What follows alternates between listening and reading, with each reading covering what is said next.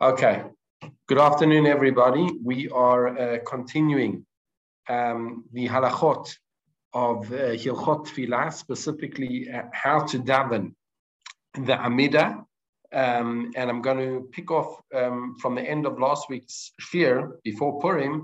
We, dis- we started discussing can one daven from a cell phone, an iPad, or things of that nature and uh, that's going to be the first part of this uh, this week's share. The second part we'll go on to is what is required kavana when one is davening the Shmona Esrei, what is ma'akev, what is something that if one didn't have the correct intention, one has to repeat, um, and what if those laws have changed through the generations. So to begin the sugya of what one can use um, when davening can one use a, a, um, a, cell phone? Let's begin with the Gemara in Masechet Sukkah. Gemara in Masechet Sukkah, Daf Mem Aleph, says as follows: Amar le Mar bar Ameimar Rav Ashi. So Mar bar Rav Ashi uh, said to Rav Ashi, uh, Abaye Abba Tzluye Kamatzalebe, that his father would daven when he was holding a lulav. Lulav, the, the, the arba minim, he would daven. Also, Gemara, Meiti but how is that possible? We know from the Gemara Brachot that a person is not allowed to hold a tefillin in his hand or even a Sefer Torah by his chest and daven. And, and then also other halachot regarding a Sefer Torah and uh, tefillin. But for our purposes, it sounds like you're not even allowed to hold tefillin or Sefer Torah in one's hand when one is davening. So how can one hold a the arba minim? So Amar Shmuel sakin bekara kikar umaot hara elu And furthermore, Shmuel says regarding a knife, a bowl, a loaf of bread, and money. So these are lichora, all similar to the above, So, so, so what? Why is it that lulav is permitted? Meaning, the Gemara in Brachot gives a list of six items what one is not allowed to hold when davening. These are the six items, meaning the sakin, the kara, the kikar ma'ot. All of these things one is not allowed to hold, besides for the Sefer Torah. So, so why is a lulav different? So also Gemara hatam lav mitzvah ninu v'tarid v'hu. There, regarding those items, it's not a mitzvah, and therefore it's a problem. Tarid bahu, he's going to concern himself with them. Here, since it is a mitzvah, he's not going to concern himself with it. Now, that statement in the Gemara is a bit obscure. What does the Gemara exactly mean? And we'll see that it's a big machloket rishonim. How to understand the answer in the Gemara. Rashi is a very clear understanding. Lo Adam, person is not allowed these objects. And again, it's not only tefillin and the Sefer Torah. Lichora, we're also talking about a, a, a, piece of bread or some money. Why? Mipnei shetarudu b'machshavto shelo yiplu miyado ve'yit bazu. Rashi says the concern is if a person is holding something, he is has to concern himself, worry that the object that he's holding doesn't drop. Why? If the object drops, then it's going to either be a bizayon of some note, even bread. If a bread drops, so it will not be edible afterwards, etc. Might get dirty and things like this. The says Rashi, the concern of here is a person not going to be able to be focusing on his davening because he is concerned even in a, a, a subconscious level or, or, a slightly conscious level, cognizant of the fact that he's holding something that he's got to make sure that it doesn't drop. What about a lulav? Rashi says, Lav mitzvah ninu lochzat. There's no mitzvah to hold the mezuzah. There's no mitzvah to hold the sefer Torah. And therefore it's considered like a masa. It's considered as a burden. Lefichach tarud b'masa'am. He's, they, even a person's holding the tefillin, he's concerned about dropping them. Now, I, I, just want to clarify, we're not talking about a person who is wearing the tefillin. Person who's wearing the tefillin there's no problem. The problem over here is a person is holding a pair of tefillin in his hand. He's not wearing them. The kaved alav masamu shmiratam, and this is going to preoccupy him. He's got it's going to be difficult to bear them and to guard them whilst focusing on his tefillah. As opposed to the mitzvah of lulav, kanireh, that there's a type of mitzvah by holding it, at least for the pious people of Yerushalayim, they used to hold it. And that's an interesting discussion in and of itself. What does it mean that is a mitzvah? Does it mean that every second that I'm holding the lulav, I'm a mitzvah? Similar to every second that I'm wearing a, tzitzit or tefillin, I'm a mitzvah? It's not so clear what the Gemara is, what the mitzvah is over here, but we're going to leave that for today. That's not our discussion. Um, Bezrat Hashem, maybe when we, we, we when we uh, um, go to Hilchot Sukkah, we, we might come back to this uh, Rashi and try and figure out what, what he means, what the Gemara means when it said it's a mitzvah of holding the, the lulav. But here says Rashi, taking it, right, and holding it is a mitzvah. Since it's so dear to him, it's not considered a uh, it's not considered a burden, and because it's not considered a burden, he's not going to worry about it. Let's see what the Beit Yosef says regarding this din in Orach Chaim Siman Tzadik Vav. Piresh Rashi lav mitzvah lochzan. Since it's not a mitzvah to hold them, it's going to be a burden. Lefichach tarud v'masa'am v'kabed alav masa'am u'shmiratam. Since it's a burden, it's going to be um, it's going to be a, a, a, problem for him to guard it and still remain focused. However, okay. Now let's read the last line of the Beit Yosef. Regarding this, if certain things do not have a loss, let's say I'm holding a pen in my hand, plastic pen. Now, if the pen drops it's not going to be a loss to anybody. I'll pick it up. So according to Rashi's explanation of the Gemara, there's no problem me davening Shmona Esrei holding a pen. If they if they fall on the ground, meaning if I'm holding a glass cup, um, I couldn't daven with it because if I dropped it, it would break. However, if I'm holding a pen and I dropped it, nothing would happen to it.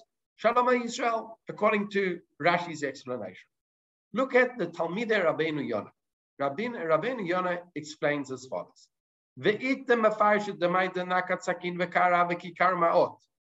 which the Gemara in Brachot listed as the six items and was mentioned by Shmuel in Masechet Sukkah, Lav Dafka says, Rabbeinu Yonah, it's not those specific things. Nakat. The Gemara just brought examples of, you know, what was like uh, uh, um, casually people might have in their hands. The huadin, however, it applies. He's not allowed to hold anything when he's davening. The only thing is the exception to the rule is what's explicit in the Gemara is the lulav. She'itiru mishum chibuv mitzvah. Because of the chibuv of the mitzvah, lo yema'ek bazeh kavanat tefillah. It's not going to decrease from his uh, uh, intention and focus when he's davening. And according to Rabbeinu Yonah's explanation, a person should not be holding anything at the time that he's davening. There is a big difference between Rabbeinu Yonah and Rashi. Rashi is concerned that basically it's only something that if you drop, it's going to break or it's going to become inedible or, or it's going to become a, bizayon of something. And therefore, a person is worried, is concerned that it might fall. Only those objects uh, would be a problem to hold when one is davening. On the other hand, according to Rabbeinu Yonah, anything, anything that one might uh, um, be holding is a problem. It takes away from one's kavanah. Now, it's not so clear um, why it takes away from a person's kavanah. Um, what exactly is the svara of Rabbeinu Yonah? It's not so clear. And we've seen basically two general groups in the Achronim. Uh, for those of you who have the Sefer, volume 11, I suggest reading the article at the end of this uh, shiur. Uh, he, he Rav Dan Cohen explains very nicely the different shitot how to explain Rabbeinu Yonah, but I'll say it uh, outside.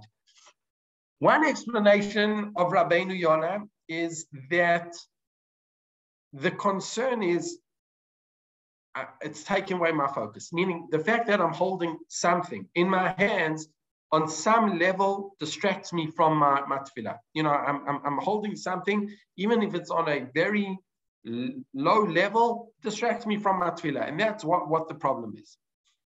Another explanation that we've seen in the Pri Megadim and the Shulchan Aruch Harav is a problem called Kvod Shamayim. It's not mechubed, meaning you're standing in front of the king and you're holding something. When you go in front of a, a, a dignitary, you, you don't go holding something. Meaning it's not a problem of a distraction that you might, you know, you know, by you holding something, you become distracted as much as it's a problem of it's not mechubad to be holding something when talking to a dignitary, kal vachomer, ben benoshel kal vachomer, when you're standing in front of Malkol Shel Olam, the uh, Ribbon Shel Olam. Now, admittedly, the second explanation, which I said, is that holding something might be considered not kvod shamayim when standing in front of Akash Baruch Hu, doesn't necessarily fit well with the words of Rabbeinu Yonah, meaning it's not hinted to in the actual words of Rabbeinu Yonah. Rabbeinu Yonah says it seems to distract from one's kavanah of tefillah, and that seems to be the basic and the, the, the more easier interpretation of Rabbeinu Yonah. So according to Rashi, it's a problem only if you're holding something that you're concerned that if it drops, it will break. So other items that you're not concerned if they drop, it's not going to be a, a, a headset or something would be okay. Contra Rabbeinu Yonah, it is a problem holding anything. And we gave two explanations. Explanation number one is whatever you're holding distracts a person on a certain level. Explanation number two, which uh, some people want to say is actually the opinion of the Rambam, is that it's a problem of not giving correct kavod to Shamaim when a person is standing in front of a dignitary, one doesn't hold an object. So to when a person standing, Kalvachomer, when a person standing in front of Kosh Baruch one doesn't hold an object. Whichever of those three opinions are, how does the Shulchan Aruch rule? Says the Shulchan Aruch on Orach Chaim Tzadik Vav, Shumitpalel lo yochaz biado tefillin. When a person's davening, he shouldn't hold in his hand tefillin, velo sefer mikitvei kodesh, nor one of the sifrei uh, kodesh, such as the Megillah, velo ka'ara mele'ah, neither a full bowl, velo sakin u'ma'ot v'kikar, or uh, a, a, a knife, or money and a, a loaf of bread. Why? Because he's concerned, he's distracted, making sure that they don't fall. V'yitrad v'titpatel kavanato, and that will distract him from his intention when davening. We see from here which opinion does the Shulchan Aruch seem to favor. The Chora Rashi. He says explicitly, when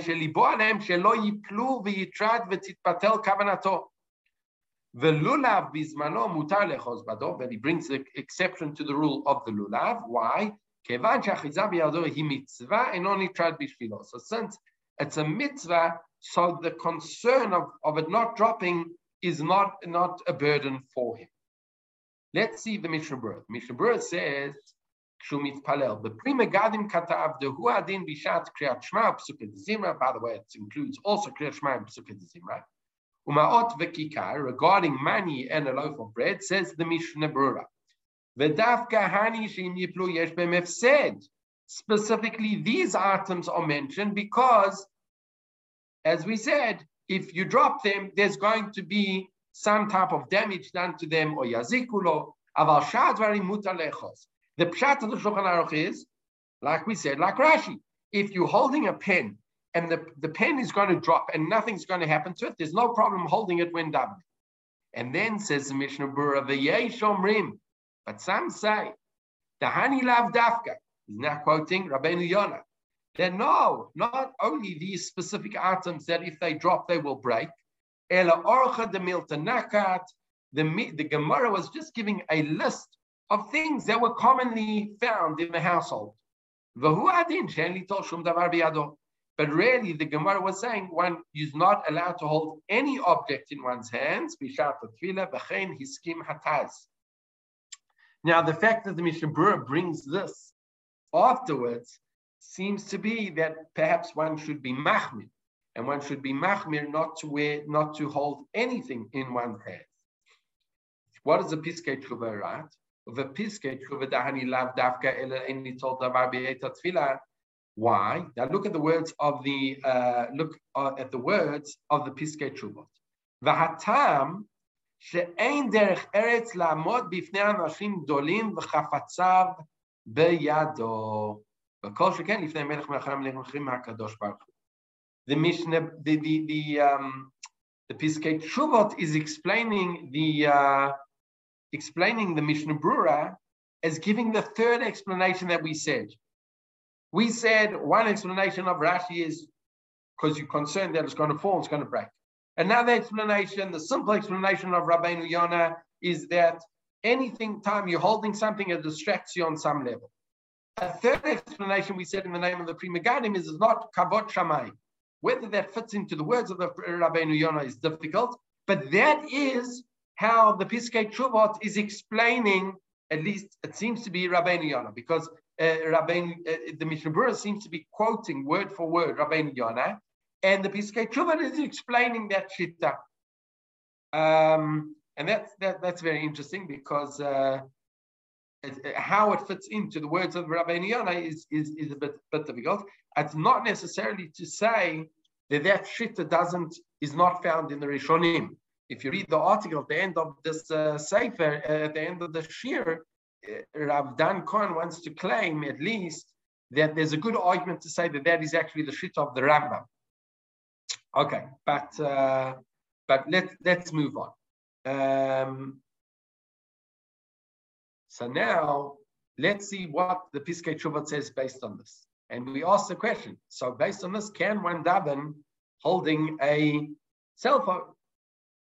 So says the Piskei Teshuvot, ומכאן נלמד עד כמה חמור להחזיק בבגדיו טלפון בשעת התפילה עלול לצלצל בקול ולהטריד גם את שאר הטלפונים שגרע צפי מכל שאר ההלכות שכתוב בגמרא בשולחן ערוך, על הזהירות שלא להפריע לכוונת המתפללים.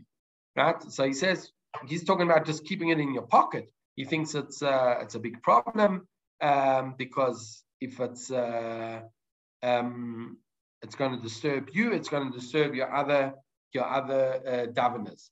Um, but that's not really what I wanted to. We'll come back, back to the Piskei Tshuva in a moment. But let's read the the um.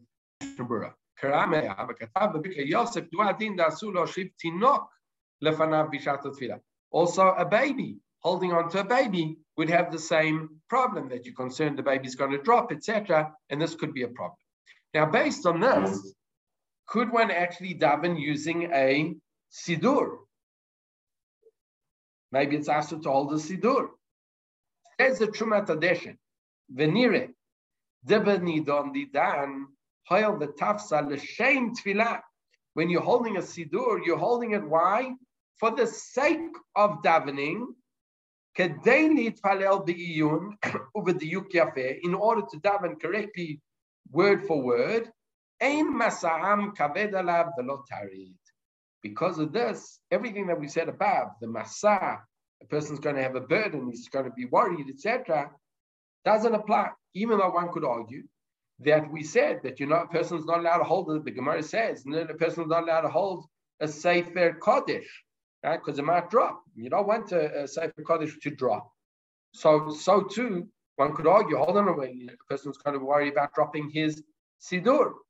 Nevertheless, says the Trumat Hadeshen, no, since you're holding the Siddur for enhancing one's tefillah, so those concerns are not uh, are not founded, and it would be okay. And this is how the Shulchan Aruch paskins. Mutar le'echoz machzor tefilot biyado b'shah palel. It is permitted to hold the siddur or machzor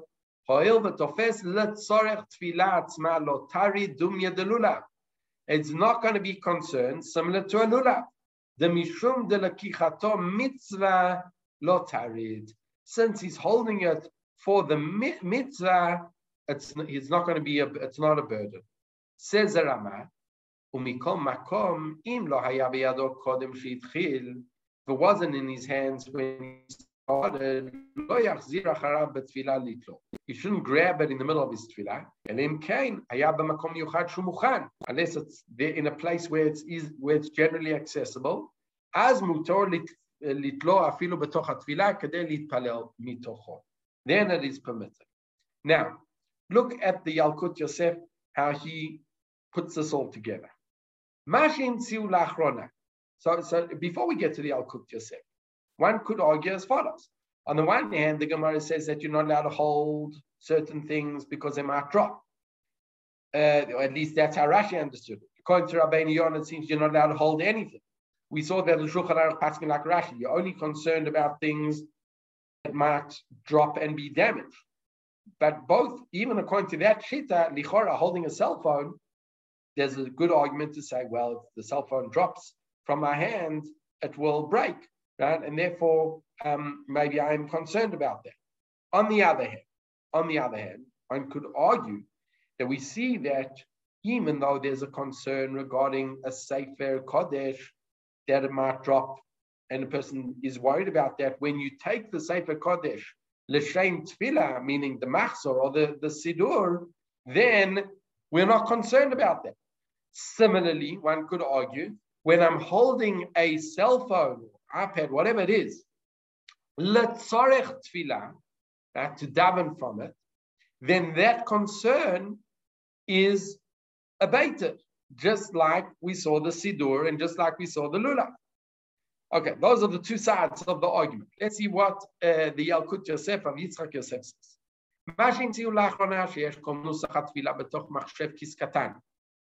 small uh, hand uh, uh, held um, computer. Meikaradin, he says, mutar litpalel tfilat shmona mitoch machshev zeh.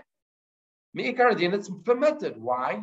ואין חוששים שלא יכול לכוון בגלל שחושב, שחושש המחשב שיפול מידיו. We don't have to concern ourselves that, you know, he's worried that he, the, the computer might drop. שעד כאן לא אסור להתפלל כשחפץ יקר בידיו, אלא באופן שהחפץ מפריע לו בכוונה. When are we concerned about holding a very expensive object or something that if it drops might break? When it's going to contradict his focus on his tefillah. But if he's davening from that object, even if it's expensive, he's concerned about drop. Nevertheless, it doesn't interfere with his with his uh, sorry. אין זה שונה מהמתפלל מתוך סידור אור יקר let's say I've got a nice sidur which is leather bound, etc. It's the same thing. The came שעוסק בתפילה מתוך חפץ זה, אין בזה חשש להימנע מלכוון. So basically, Rav Yitzchak Yosef is putting everything together and he says, look, I understand the Shita of Rashi, right? And I understand the Shita of uh, Rabbeinu Yonah. By the way, the Shulchan Aruch Paskin Lichola Rashi, but the Mishnah was Machmir. But even the Mishnah that was Machmir, right? in the end of the day, and even if we want to take lichora, that it's a problem even according to Rashi, if it's for the sake of tefillah, then lichora, everyone would agree, both Rashi and Rabbeinu Yonah. Right? There is still a third shita that we mentioned, and that is what about Kvod Shamayim? Now, how does Kvod Shamayim fit into this? Anyone, I think, would agree that it's not a problem of Kvod Shamayim holding a Siddur. Wow. Because in the end of the day, you're doing it because because you want to make sure that you are you are reading uh, correctly in front of um, in front of the, uh, the, the the the what's it called um, in front of a Kodesh Baruch and that's that's uh, that's fine. However, when it comes to a cell phone, it's not so clear cut. Meaning, yes, you're doing it for the sake of the tefillah. Could you have done it holding something else that would give more kavod to Shamaim? Possibly. Meaning, if you've got an alternative and there's a siddur in front of you and a cell phone, which one should you use?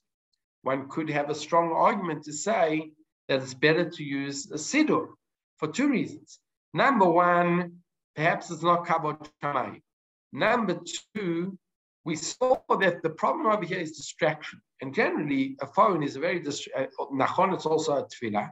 But the other things, uh, an email could pop up, a message could pop up, pop up in the middle of one shmonai. So it could be very problematic. Now one could, let's see what the Penina Halacha says, and then we will finish this topic. The Penina Halacha says, לפני התפילה צריך לכבות את הטלפון הנייד. For davening, switch off your phone. בבית הכנסת וגם שיש סידורים, in a shul, or where there are sidurim, אין להשתמש במכשיר הנייד כסידור, one should not use one's phone to daven, because as we said, this cell phone in and of itself is a very distracting uh, um, thing, which we saw was the whole discussion in the Gemara, that don't hold something that's going to distract you.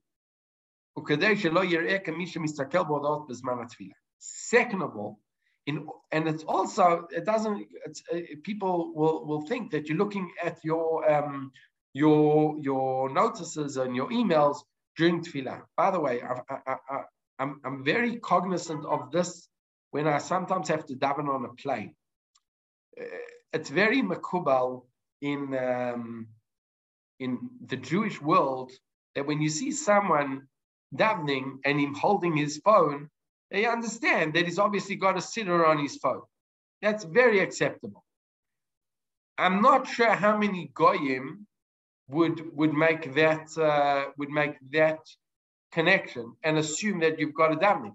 They say, hold on a second. This guy's putting on his tefillin and his talis in on, on the plane, and then he picks up his phone.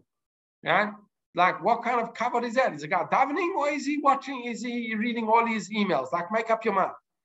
Now, I think that is a concern in, in terms of, you know, Kiddush Hashem and Chilul Hashem.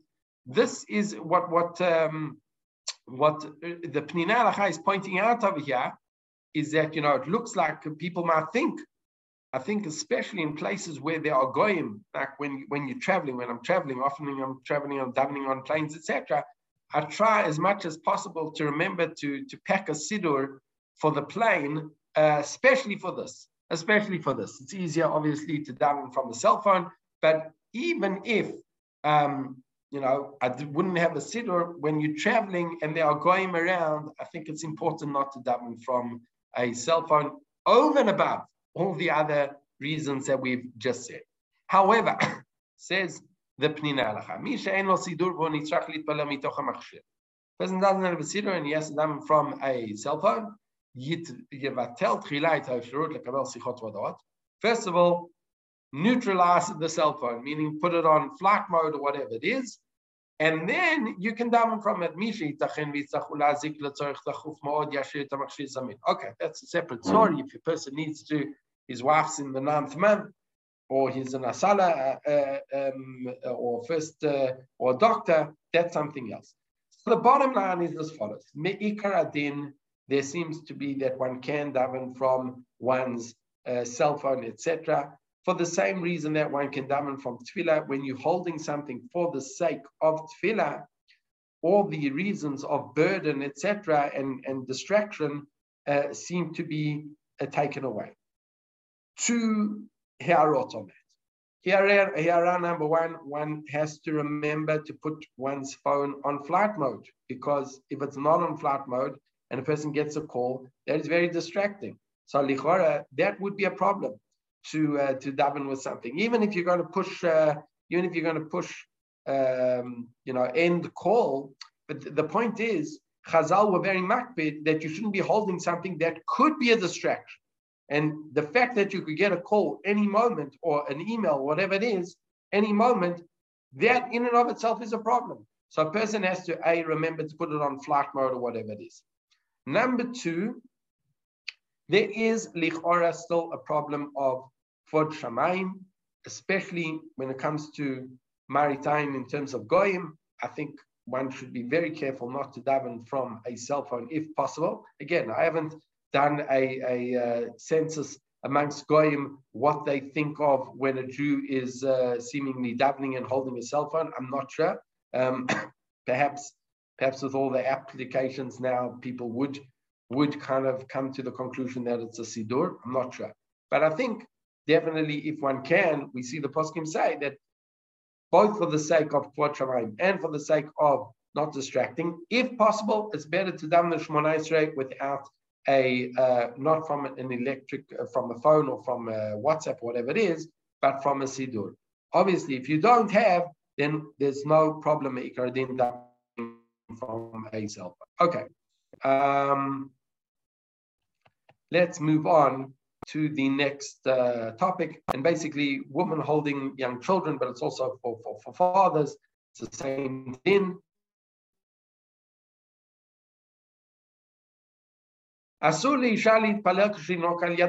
When a, a, a mother is holding a child,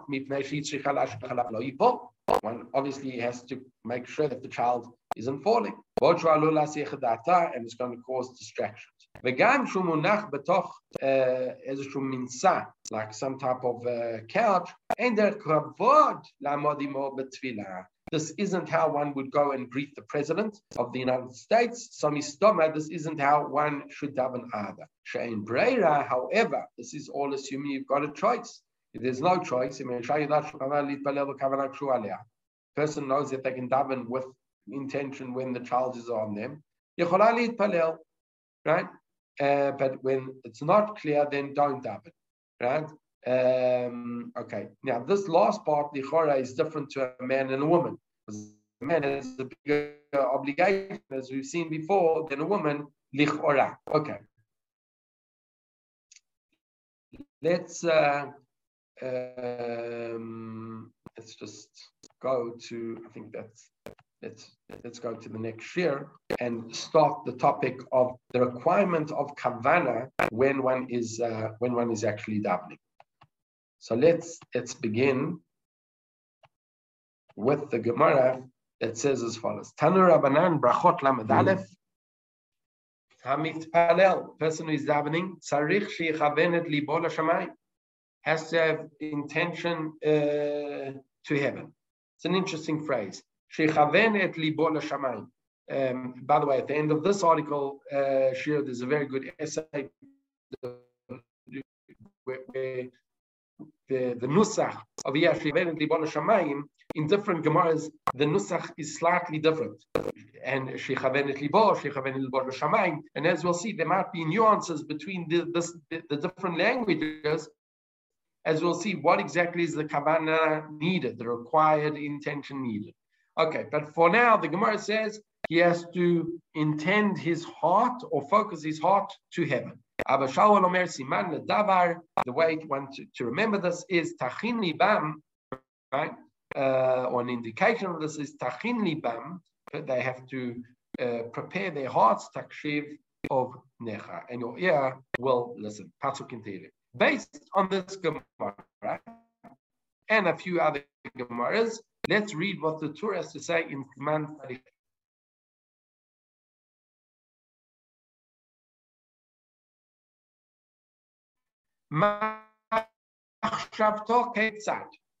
One's thoughts. What does that mean? The Tanya mitpalel tzarich shenema uh, his heart. Again, he's focused with his heart. It leaves out the word shamayim. Perush explains the Torah. This, that a person has to have intention, meaning I have to be cognizant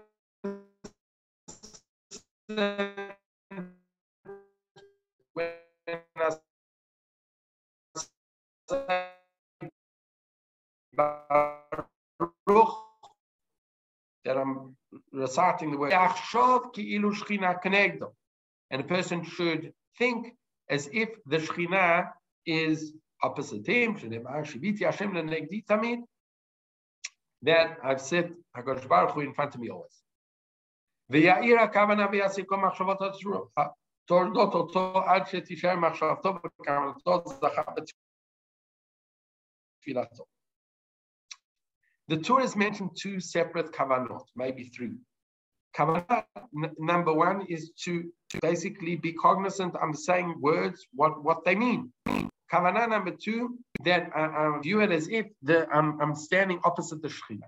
Kavanah number three, or part of that, the Kavanah is to get rid of all other thoughts in my head. Okay, so that seems to be part of the same second element of the Kavanah. Let's see how the Shulchan Aruch uh, rules. המתפלל צריך שיכוון בליבו פירוש המילות שמוציא בשפתיו. Now, by the way, it's very interesting. Where, where did the Tur and the Shulchan Aruch get this? The Gemara said, "Hamitfalel tzarich shichaven et libo l'shamayim." Now, tzarich shichaven et libo l'shamayim. Perhaps I could understand means that I have to kind of have a, an understanding that I'm standing in front of a Kosh Baruch, or that I'm davening to a Kosh Baruch. Uh, it's a bit of a jump from that uh, statement to say the meaning of it is פירוש המילים. לכאורה, no? where, exactly did the Tur get that um, understanding from that Gemara? Where is it hinted to in the Gemara? Okay, um, perhaps from the uh, כל מחשבות אותו עד שתשאר מחשבתו וכמותו זכה בתפילה. So the Shulchan basically quotes, as the Tur said, these two ideas. Number one, Perush Milim. Number two, the explanation of the words. And number two, that a person basically has to view as if HaKadosh Baruch Hu is in front of them. Um, as we mentioned, where the source of Perush Milim comes from is not so clear, at least not from the Gemara that we we quote it. Um, let's, uh, um, the Mishnah Berurah just adds in, Perush don't start thinking all types of Kabbalistic understandings. Basically, the person has to Rofech or Basar Mafli you know, you gotta understand HaKadosh Baruch is the healer of all all flesh. That, that's what it means. Start, don't start getting into all types of Kabbalistic understanding. Now, it says like this. the Yoshua, Look at the Pnei Yoshua shekatav. The elu akavanot hamvuarim kan b'shulchan aruch. That kavana mentioned in the Shulchan Aruch. Now, what was the kavana that the Shulchan Aruch mentioned? He mentioned Perusha Milim. He mentioned standing in front of the Shekhinah. And he mentioned getting rid of all other ideas from one's mind. Says the Pnei Yoshua, you can only have this intention before you stand and daven.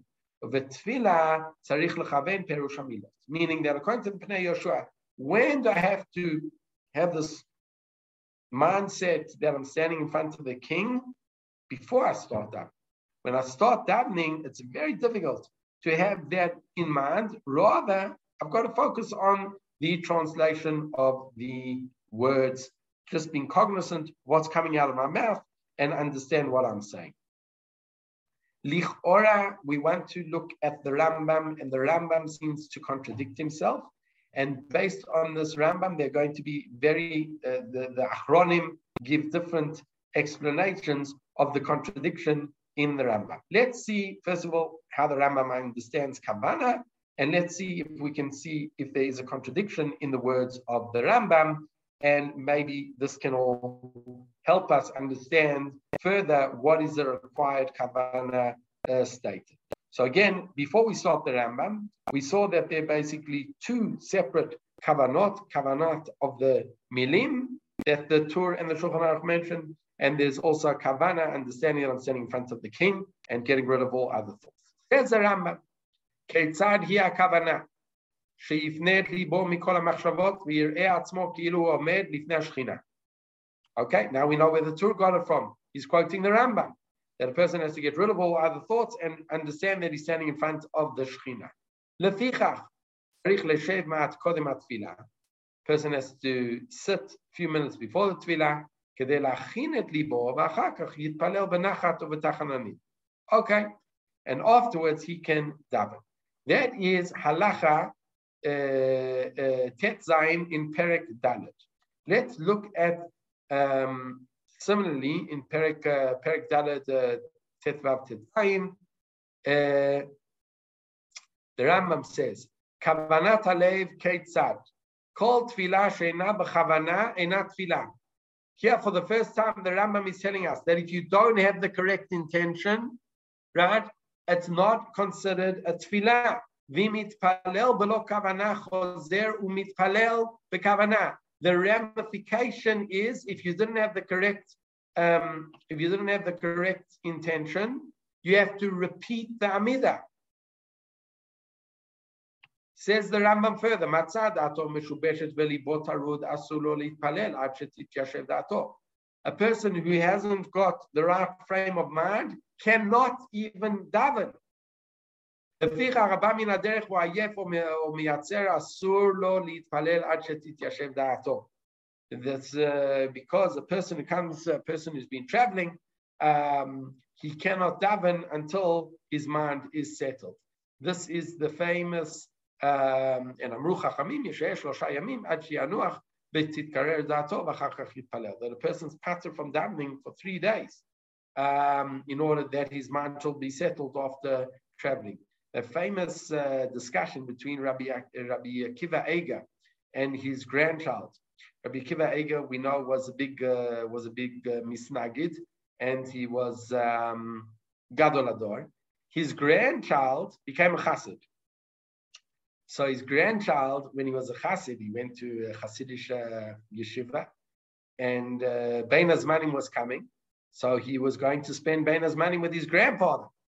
Now we know that uh, often Hasidim were not so makpid on Zmanei Tfilah. They would often daven after Zmanei Tfilah. So uh, the Chassid went up to his Rebbe and he says, this isn't going to fly in my in my grandfather's house, Rabbi Akiva Eiger. Uh, you know, what am I going to tell him when he says, why didn't you daven bismano? So he said, quoting this halacha. The halacha is that a person is not allowed to daven until he has yishuv adat. For Hasidim, we have to go to the mikveh and we have to uh, have the isbodadut or whatever it is for, for until a person has yishuv adat, and only then he can daven. Without that, he's not allowed to daven. Anyway, that's just uh, uh, a bit of a side uh, story, but based on this uh, this halacha. Now, here's the Rambam so there's an interesting halacha that we've learned from the Rambam that intention is so critical that it's ma'akev, meaning if a person didn't have the right intention and he davened, he has to repeat the tefillah. Now the Rambam tells us, Keitzad he kavana. So we said, שיפנה את ליבו מכל המחשבות ויראה את עצמו כאילו עומד לפני השכינה. Notice the Rambam doesn't mention at all understanding the words. What does he mention? Getting rid of separate thoughts and basically understanding that a person is standing in front of the Shekhinah. Also, um, the Rambam doesn't seem to, to limit it to a certain part of the tefillah. But again, when we talk about tefillah, we talk about the Shemona Esrei. It seems to be that the Rambam is saying you have to have this intention for all of Shemona Esrei. And what is that intention? Two things: get rid of other thoughts and recognize that you're standing in front of Melech Melachim, Ribono Shel Let's look at Rambam in Hilchot Tfilah Perik Yud. Up until now, we've been focusing on uh, Perik Dalet. Let's look at the Rambam in Perik Tfilah Perik Yud, Halacha Aleph. Mi שהתפלל ולא כיוון את ליבו, יחזור ויתפלל בכוונה. Person didn't have kavana has to repeat the, the tefillah. Vim kivenet libo bibracha rishona shuv eno tzarich. But if he did have kavana for the first bracha, that's good enough. Here, the Rambam is telling us two things that we didn't know before. First of all, he doesn't tell us what kavana is over here. He just has a very generalized kavenet libo. He has to have kavana of his of his heart, and meaning is limiting whatever kavana is critical is only for the first uh, for the first bracha. After that is not a problem. Now, is this Rambam in Perik Yud contradicting the Rambam in Perik Dalet? Firstly, the Rambam in Perik Dalet doesn't limit it to the first bracha. It seems to be the entire tefillah. Here, it's clearly limited to the first bracha. Secondly, what is the nature of the kavana here? Is the kavana here based, is it the same kavana that the Rambam was elaborate, elaborated on in Perik Dalet? Let's see Rabbeinu Chaim of Brisk, how he understands, he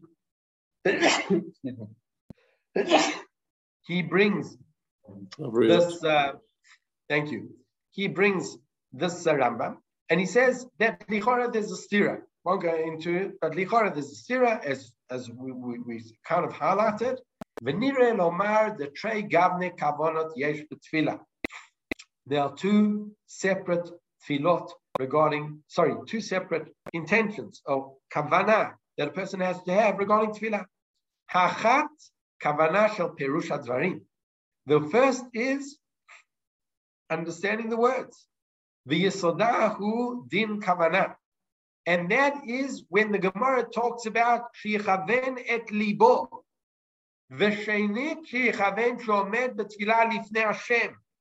And then there's something else, and that is shechaven et libo lashamayim, meaning a person has to understand that he's standing in front of a Kosh Baruch Hu.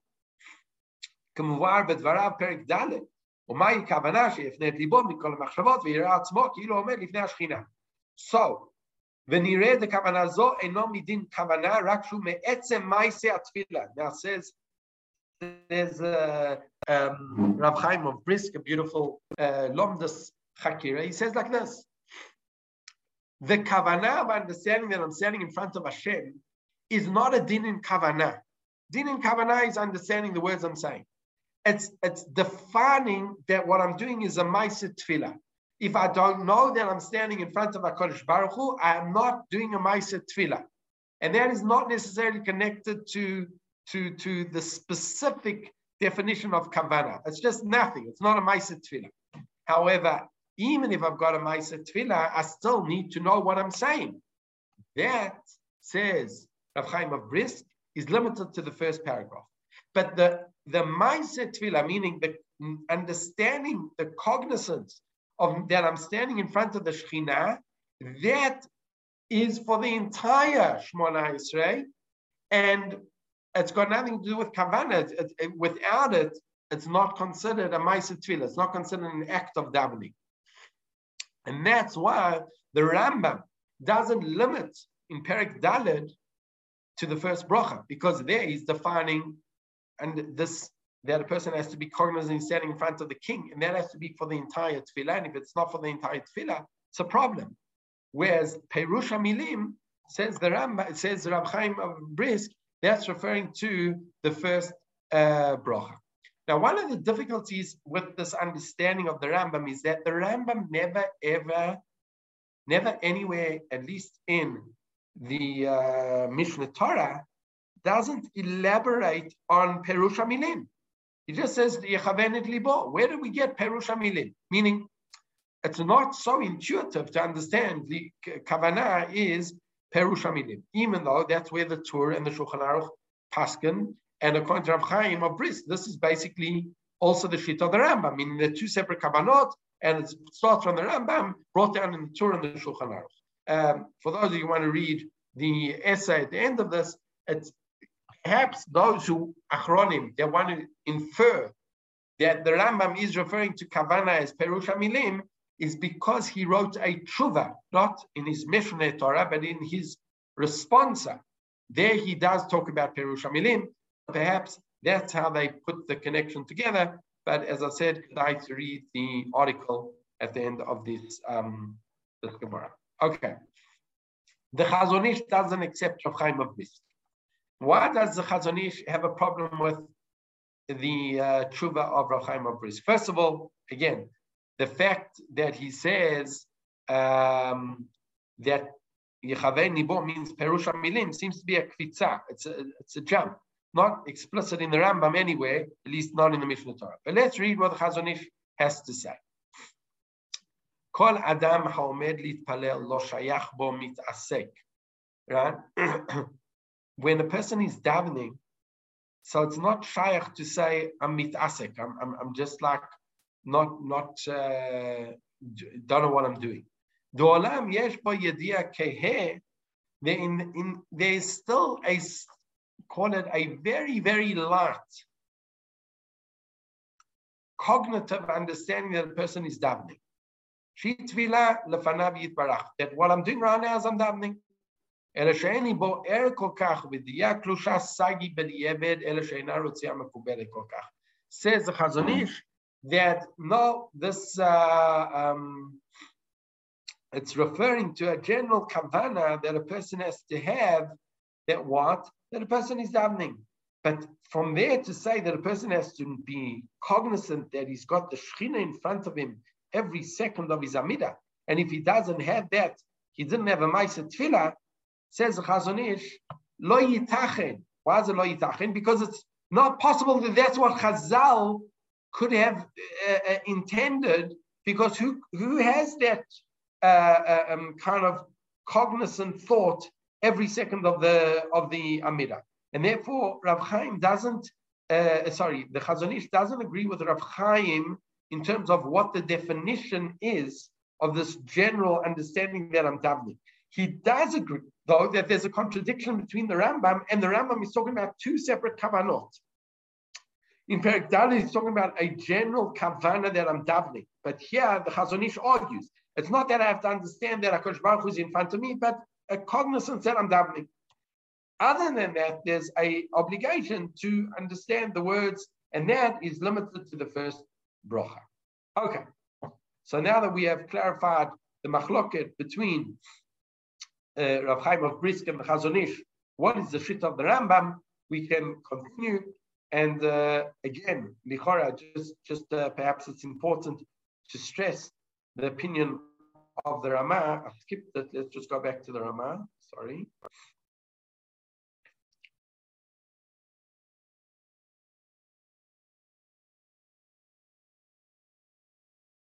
Um, no, okay.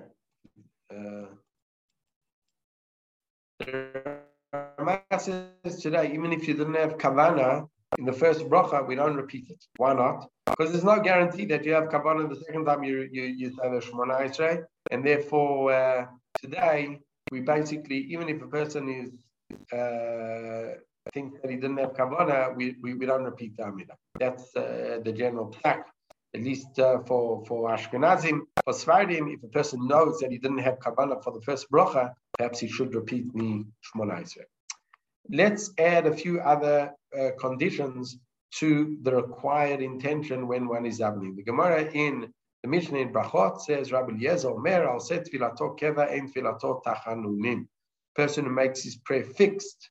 So um, it's, it's not considered a correct supplication, and it's a problem. Also, Gemara, my keva, what's considered a fixed prayer. So we have different understandings. Amar Rabbi Yaakov Bar Idi Amar Rabbi Oshaya Kol Tfilatot Domelo Alav Kamasoy. If a person is like just wants to get the tefillah over with, and it looks like he's a, it's a burden, he wants to run out as soon as he's finished Mona Israel, that is when one's tefillah is not going to be um, accepted. Rabbanan Amrei Kol Misha Enosh Omeret Belashon Tachnunim. No, a person's got to uh, recite it with the correct applications. And Rabbi Rav Yosef, they both say, you have to bring some nuance, some novelty when one is davening. What is the Shulchan Aruch Tachton? Says the Shulchan Aruch, Yitpalel derech. Person should daven with supplication. What does that mean? Karachem bepetach uvenachat like a poor person who's coming to knock on the person's door from a wealthy person and beg for tzedakah, you do it with with with a, with a supplication, with a certain amount of humility and uh, pleading. Furthermore, it should not be looked to him like a burden. Often, uh, often see this with uh, kids that uh, the father says, Tov, you can go out and play with your friends soccer as soon as you finish davening. So you see the davening, davening, davening, davening, they take three steps back and bam, they're out of the, they're out of shul. That's uh, that's kamasoi. Okay, not not judging, uh, not judging uh, kids, but uh, lichora, that's that's what we don't want to do. At least as adults, that's what we don't want to do. That's what we shouldn't be doing. Um, uh, and also says uh, the Mishnah Berurah, Ibnei Achiyuv we need to be very careful about this.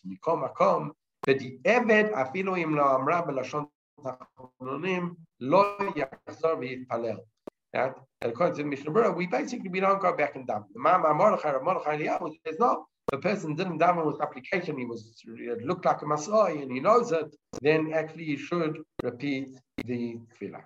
Okay, we'll stop there for today. Perhaps next week, uh, do you want to start learning Hilchot uh, Pesach? Yes, please. Okay, so so we'll dedicate uh, a shiur to Bedikat and Bitul Chametz, and then a shiur to uh, one or two shiurim to uh, Leila. Okay, Yashakov, everybody. Okay, thank you. Call to. Thank you, everybody. Bye. Bye.